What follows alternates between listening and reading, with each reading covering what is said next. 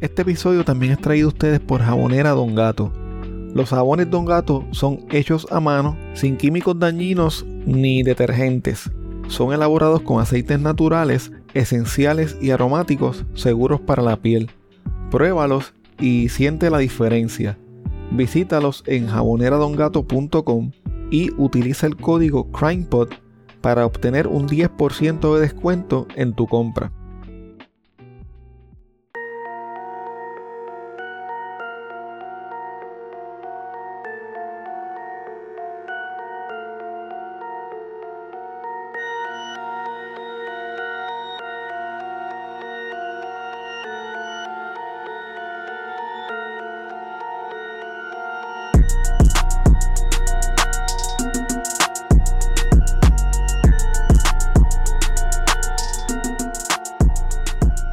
Saludos, mi nombre es Armando y espero que te encuentres bien.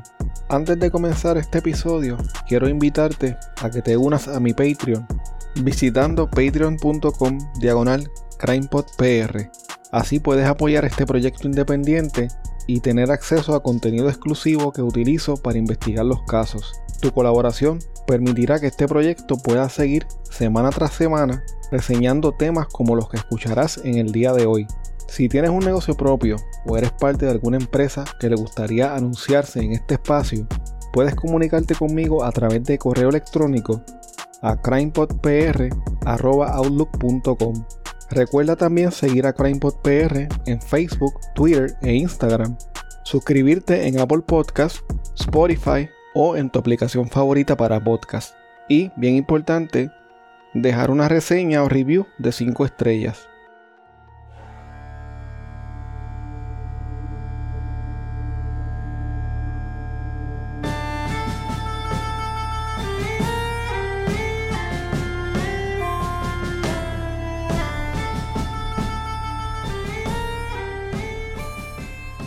En el episodio de hoy hablamos de un personaje que aunque hoy en día algunas personas creen que fue una leyenda o un mito popular, se trata de un personaje histórico que vivió en Puerto Rico hace unos 200 años. Algunos piensan que este hombre fue un héroe o una especie de Robin Hood puertorriqueño. Otros, particularmente los gobiernos coloniales de la época, afirmaban que era un criminal y un sanguinario asesino. Hoy les estaré hablando de la historia del pirata Cofresí. La década del 1820 fue una de mucha turbulencia social y política en Puerto Rico. A esto se sumaba una gran presencia de corsarios y piratas que atacaban embarcaciones españolas y de otros países en las aguas de Puerto Rico. Uno de los piratas que más se destacó en esa época fue el pirata Cofresí. Muchas leyendas se han formado en la imaginación popular puertorriqueña sobre este personaje, algunas por sus osadas aventuras y otras por sus innumerables crímenes.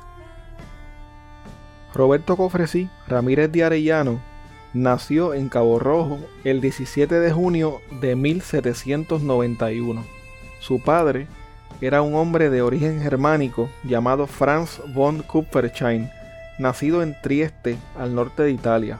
El patriarca de su familia, Christoph Kupferschein, recibió un reconocimiento y un escudo de armas del rey Ferdinand I de Austria en diciembre de 1549 y luego se trasladó a la isla de Trieste.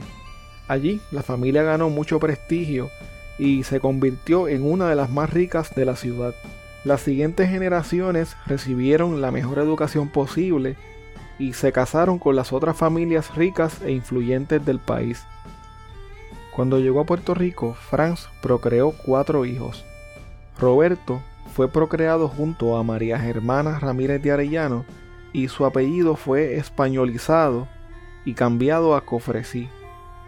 Cofresí fue bautizado a los 15 días de nacido en la Iglesia Católica por el padre José de Rosas, el primer sacerdote católico de Cabo Rojo.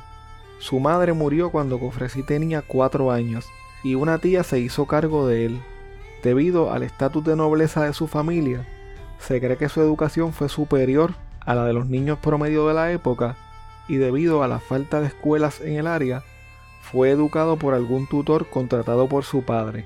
También se cree que los cofresí en Puerto Rico fueron criados en un ambiente multicultural y además de español sabían otros idiomas como holandés e italiano. En noviembre del 1814 murió Franz. Sin embargo, al momento de su muerte, la familia había perdido sus riquezas debido a las repercusiones que tuvieron en la economía de Puerto Rico las guerras de independencia latinoamericana durante las primeras décadas del siglo XIX. Los combates navales que ocurrían en la región afectaron el comercio marítimo. Uno de los pueblos más afectados fue Cabo Rojo, ya que sus puertos fueron prácticamente paralizados y los comerciantes de la época vivían asfixiados por los altos impuestos. El 14 de enero de 1815, tres meses después de la muerte de su padre, Cofresí se casó con una mujer original de Curazao llamada Juana Kreitov en la parroquia San Miguel Arcángel de Cabo Rojo. Cofresí se mudó con su esposa a una humilde casa comprada por su suegro, Geraldo Kreitov, pero meses después su suegro perdió la casa en un incendio, dejando a la familia ahogada en deudas. Años después de haberse casado, Cofresí no tenía propiedades y aún vivía con su suegra. Cofresí y Juana trataron de formar una familia y tuvieron dos hijos, pero ambos murieron poco después de nacer. En el 1815, la corona española aprobó la Real Cédula de Gracias, una orden con el fin de motivar a los españoles y a otros europeos adinerados a establecerse y a poblar la colonia de Puerto Rico. Esta inmigración cambió el entorno económico y político del archipiélago, provocando un aumento de los precios de los productos y una distribución ineficiente de alimentos, especialmente en las zonas no agrícolas. Estos cambios desmotivaron y desesperaron a los que ya vivían en Puerto Rico e hizo que muchos recurrieran al crimen para poderse sostener. En el 1818, cansados de las personas que estaban invadiendo sus casas y tiendas, algunos residentes ricos del área de San Germán solicitaron la ayuda del gobierno. En el 1819, el gobernador colonial Salvador Meléndez Bruna estableció una prisión de alta seguridad en el arsenal del viejo San Juan para trasladar a los criminales de la época. Se cree que para ese entonces Cofresí era el líder de una banda criminal en el suroeste que robaba ganado y cultivos. También les robaban a vendedores ambulantes de los pueblos limítrofes. Tratando de lidiar con esta situación, las autoridades capacitaron a hombres desempleados para que sirvieran como vigilantes nocturnos. El 28 de septiembre de 1820 un huracán destruyó las cosechas locales, provocando la mayor ola de crímenes en Puerto Rico hasta ese momento. El 22 de noviembre de ese año un grupo de hombres de Cabo Rojo participó en un robo en el pueblo de Yauco en el que se cree que Cofresí estuvo involucrado. El recién nombrado gobernador Gonzalo de Arostegui sospechaba que las autoridades de los pueblos estaban conspirando con los criminales. Arostegui tomó varias medidas ante la situación. Una de ellas fue elegir a un alcalde para Cabo Rojo. El alcalde elegido para ocupar el puesto fue Juan Evangelista Ramírez de Arellano, quien era familia de Cofresí. Al alcalde se le ordenó controlar el crimen en la región pero no se le asignaron los recursos necesarios para poder cumplir con esta encomienda. Además, escogieron a un hombre llamado Bernardo Pavón Dávila, quien casualmente era buen amigo de Cofresí, para que investigara y procesara el incidente del robo de Yauco. Se dice que en su investigación, Bernardo protegió a los acusados y argumentó en contra de continuar con el caso, diciendo que, según algunas confidencias privadas, los criminales se habían ido para los Estados Unidos. Un tiempo después, las autoridades arrestaron a un sujeto conocido como el holandés, quien dijo que Cofresí era el líder de una banda criminal.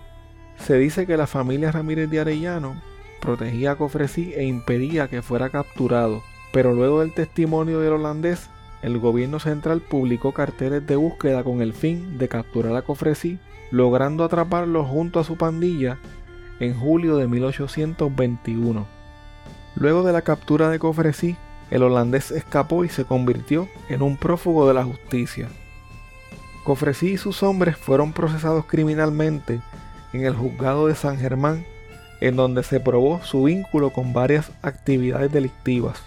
Estando Cofresí en prisión el 17 de agosto de 1821, su esposa Juana dio a luz a su única hija, a quien bautizaron Bernardina. Hay quienes dicen que debido a su estatus social de noble, Cofresí recibió un pase especial para ver a su hija recién nacida y aprovechó la oportunidad para escapar, aunque hay otra teoría que sugiere que Cofresí simplemente escapó de la cárcel.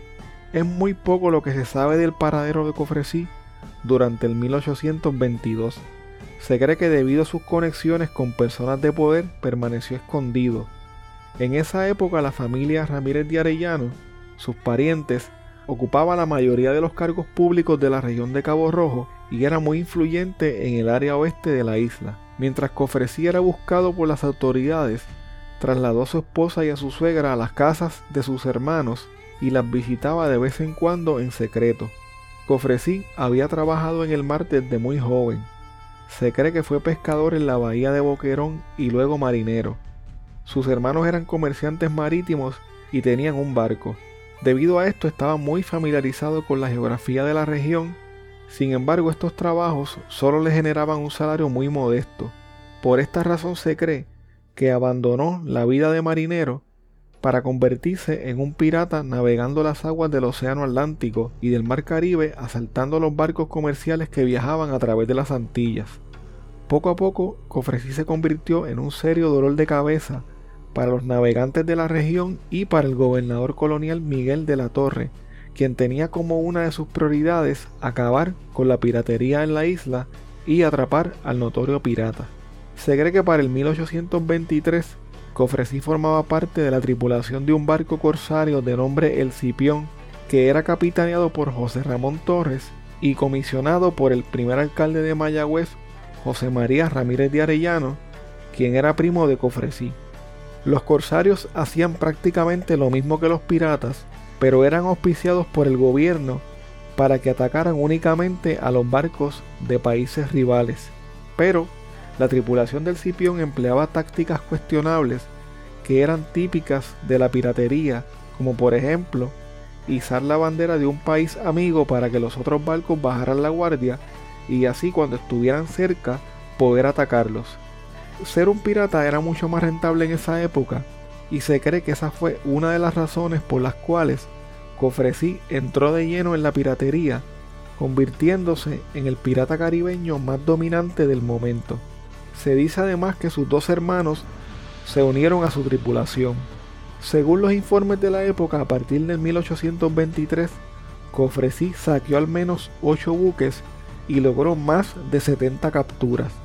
Aunque no se conoce si le impuso un código pirata a su tripulación como era costumbre, su carisma y personalidad lo convirtieron en un líder muy temido y respetado, aun por quienes querían capturarlo. Algunos registros indican que Cofresí tenía como regla que cuando un barco era capturado, solo se le permitía vivir a aquellos hombres que aceptaban unirse a su tripulación. Según una carta de la época escrita el 12 de junio del 1823, un velero venezolano cargado de café, añil y otros bienes fue atacado por la flota de Cofresí. El barco fue escoltado hasta la isla de Mona, donde se le ordenó al capitán y a su tripulación que descargaran la mercancía. Después que descargaron el barco, supuestamente los piratas mataron a los marineros y hundieron el velero pero según algunos historiadores de la época, Cofresí era una especie de Robin Hood puertorriqueño que compartía su botín con los más necesitados, con sus familiares y con sus amigos cercanos. Por otro lado, hay otros historiadores que dicen que sus actos de aparente generosidad eran simplemente oportunistas. Los asociados de Cofresí en la isla usaban la bahía de Boquerón para transportar los bienes obtenidos y se aseguraban de que llegaran a los comercios de Cabo Rojo y a los pueblos cercanos. Una vez en tierra, los botines de Cofresí eran escondidos en sacos o en barriles y llevados a Mayagüez, Hormigueros o a San Germán para su distribución. Luego se organizaban mercados improvisados en donde se vendía la mercancía obtenida de sus saqueos. En estos mercados los comerciantes y contrabandistas locales compraban la mercancía para revenderla. Cofresí continuó atacando barcos en prácticamente todas las costas de Puerto Rico. Incluso atacaba a otros piratas para robarles dinero, tabaco y otras provisiones.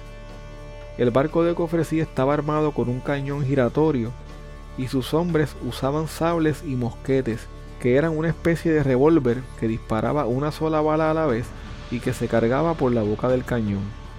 El éxito de Cofresí en esa época era algo poco común, ya que la edad de oro de la piratería había terminado hacía casi un siglo. Para la época de Cofresí, los gobiernos coloniales habían prácticamente erradicado a los piratas del Caribe. Por esta razón, la captura de Cofresí era una prioridad. A finales del 1823, Cofresí tuvo que moverse del barrio Pedernales en Cabo Rojo a la isla de Mona debido a la persecución del gobierno. La isla de Mona se convirtió en su principal base de operaciones. Las acciones de Cofresí llamaron la atención del gobierno de los Estados Unidos y del Reino Unido. El cónsul estadounidense Judah Lord le escribió en una ocasión al secretario de Estado John Quincy Adams, quien luego se convertiría en el sexto presidente de los Estados Unidos, para describirle lo que estaba pasando en el Caribe con Cofresí. Quincy Adams respondió enviando varios barcos militares a las costas de Puerto Rico. En una ocasión el gobernador Miguel de la Torre se comunicó con el comandante militar de Mayagüez, José Rivas, y le pidió que encontrara a alguien de confianza que pudiera realizar una misión para capturar a Cofresí. El gobernador autorizó el uso de la fuerza y pidió que le notificaran personalmente cuando se lograra su captura. El gobernador sospechaba que Cofresí estaba siendo protegido por las autoridades de Cabo Rojo. A pesar de las órdenes del gobernador, el alcalde no quiso cooperar con las misiones de búsqueda. El comandante Rivas rastreó a Cofresí en dos ocasiones hasta su casa, pero en ambas ocasiones cuando llegó a este lugar encontró la casa vacía. Debido a su falta de cooperación, varios alcaldes del oeste de Puerto Rico fueron procesados por su relación con Cofresí. A pesar de sus esfuerzos, el gobernador de la torre no podía lograr la captura del temerario pirata. El 22 de junio de 1824, un hombre llamado Pedro Alacán reunió a un grupo de ocho voluntarios y planificó una misión con el fin de emboscar y capturar a Cofresí en su escondite. La expedición salió de la costa de Cabo Rojo hasta llegar a su destino en la isla de Mona. A pesar de que debido a las condiciones del mar los hombres perdieron su barco llamado Avispa, lograron llegar a la isla de Mona. Al llegar se toparon con algunos de los hombres de Cofresí y mataron de un tiro en la espalda a Juan Portugués, quien era su segundo hombre al mando. Luego de matarlo, Lorenzo Camareno, quien formaba parte de la expedición, desmembró a Juan Portugués. Los demás piratas fueron capturados sin mayores inconvenientes. Sin embargo, Cofresí logró escapar en uno de sus barcos. Los miembros de la misión regresaron cinco días más tarde a Cabo Rojo en uno de los barcos piratas con tres prisioneros y con la cabeza y la mano derecha de Juan Portugués, probablemente para corroborar su identidad y cobrar alguna recompensa. Alacán y sus hombres fueron honrados por el gobierno español y recibieron el barco pirata como compensación por la pérdida de su nave. El gobernador firmó varias medidas adicionales a implementarse en algunos municipios con el fin de capturar a Cofresí, incluyendo la destrucción de cualquier choza o barco abandonado que pudiera servirle de ayuda en sus intentos de fuga. En septiembre del 1824, un huracán cruzó por el sur de Puerto Rico y pasó directamente sobre el canal de la Mona. Cofresí y su tripulación quedaron atrapados en la tormenta y su barco quedó a la deriva, llegando hasta las costas de Santo Domingo. En Santo Domingo, Cofresí y su tripulación fueron capturados y condenados a seis años de prisión, pero lograron escapar al poco tiempo. A pesar de que fueron capturados nuevamente, los piratas escaparon una vez más, rompiendo las cerraduras de sus celdas y bajando por las paredes de la prisión de noche en medio de una tormenta con una soga hecha de su propia ropa. Después de escapar, Cofresí y sus hombres llegaron a la provincia de San Pedro de Macorís en donde compraron un barco. De ahí partieron hasta Nahuabo y luego buscaron un nuevo escondite en la isla de Vieques.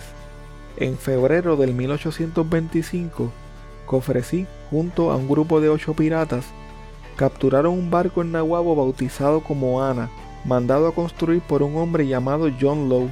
Tal y como sucede en las películas de piratas, una vez capturó el barco, Cofresí hizo que Lowe y su tripulación caminaran por la tabla y brincaran al agua. John Lowe y sus hombres sobrevivieron el ataque.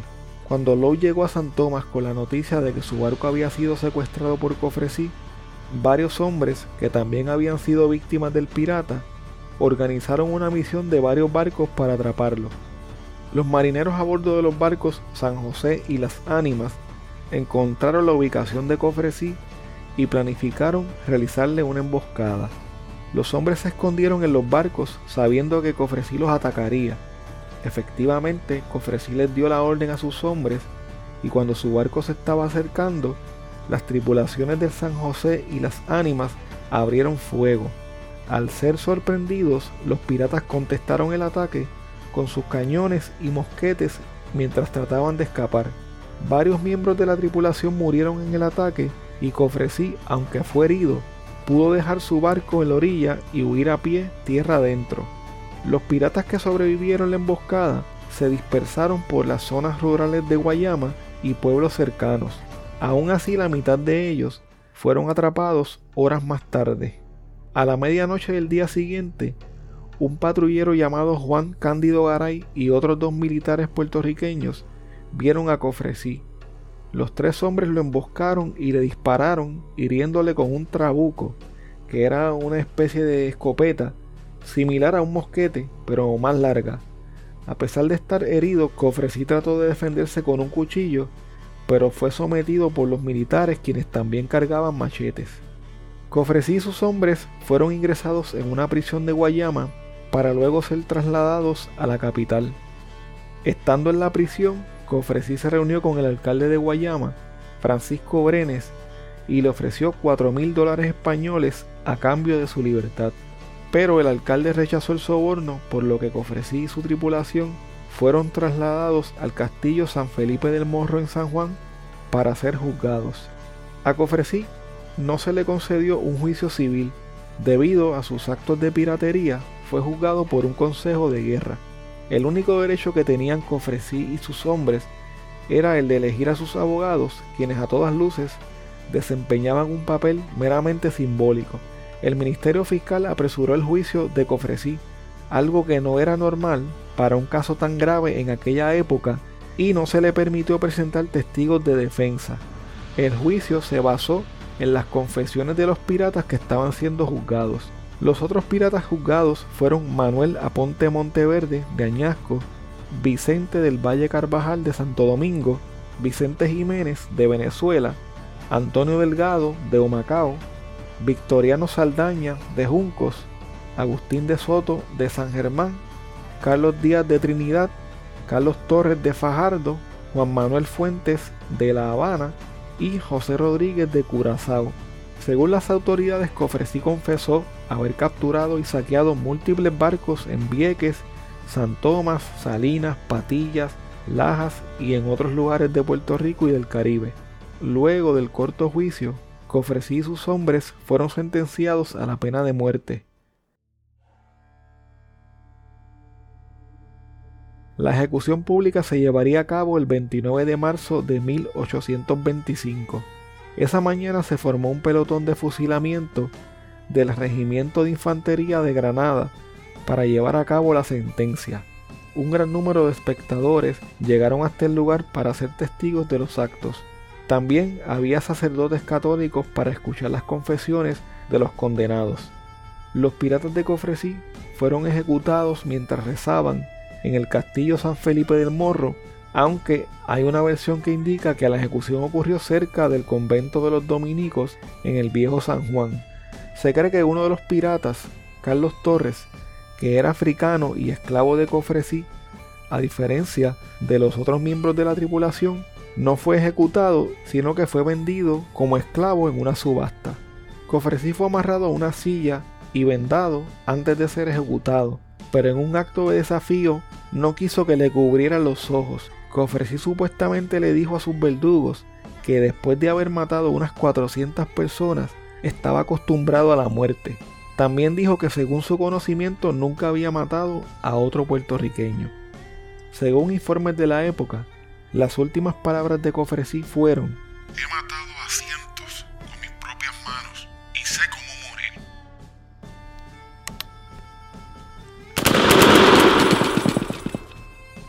A sus 33 años, Roberto Cofresí Ramírez de Arellano fue ejecutado por el gobierno colonial español en Puerto Rico. Los cadáveres de los piratas ejecutados fueron expuestos al público por 24 horas. Luego, Cofresí y sus hombres fueron enterrados en los alrededores del cementerio Santa María Magdalena de Pasis, que queda al lado del morro. Se cree que no fueron enterrados dentro del cementerio porque no eran católicos, aunque Cofresí había sido bautizado a los pocos días de haber nacido. Ahora les quiero mencionar algunas cosas interesantes que leí sobre Cofresí y cómo su figura ha trascendido a través de nuestra historia. Bernardina Cofresí, la única hija de Roberto Cofresí, se casó con un venezolano llamado Stanislao Asensio Velázquez, con quien tuvo siete hijos: José Lucas, María Esterlina, Antonio Salvador, Antonio Luciano, Pablo, María Encarnación y Juan Bernardino. Una de las descendientes más notables de Cofresí fue su bisnieta, Ana González, mejor conocida por su nombre de casada, Ana G. Méndez. Esta mujer fundó la Puerto Rico High School of Commerce durante la década de 1940.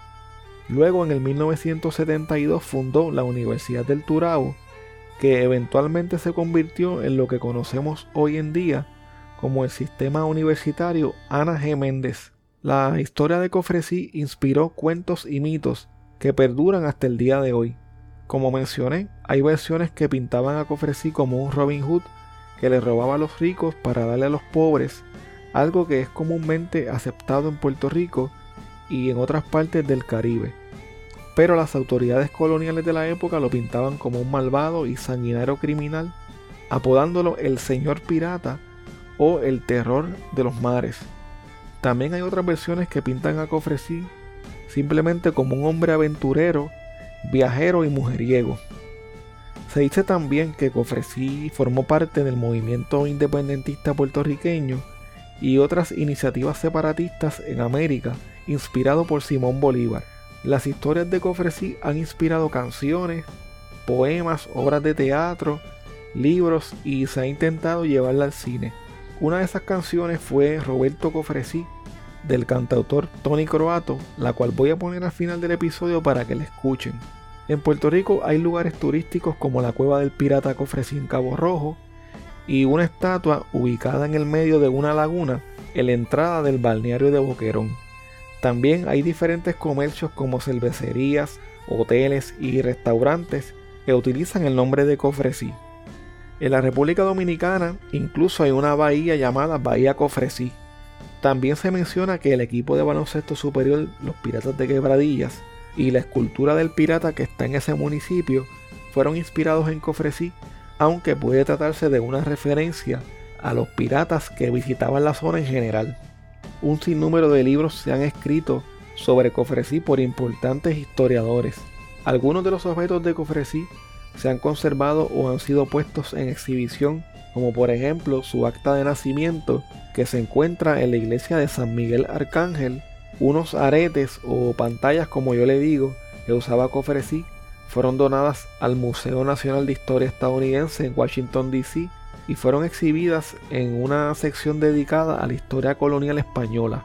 En Puerto Rico, algunos documentos de Cofresí son conservados en el Archivo General de Puerto Rico en el Ateneo puertorriqueño, en la Biblioteca General, en el Departamento de Investigación Histórica de la Universidad de Puerto Rico y en los archivos parroquiales de la Iglesia Católica.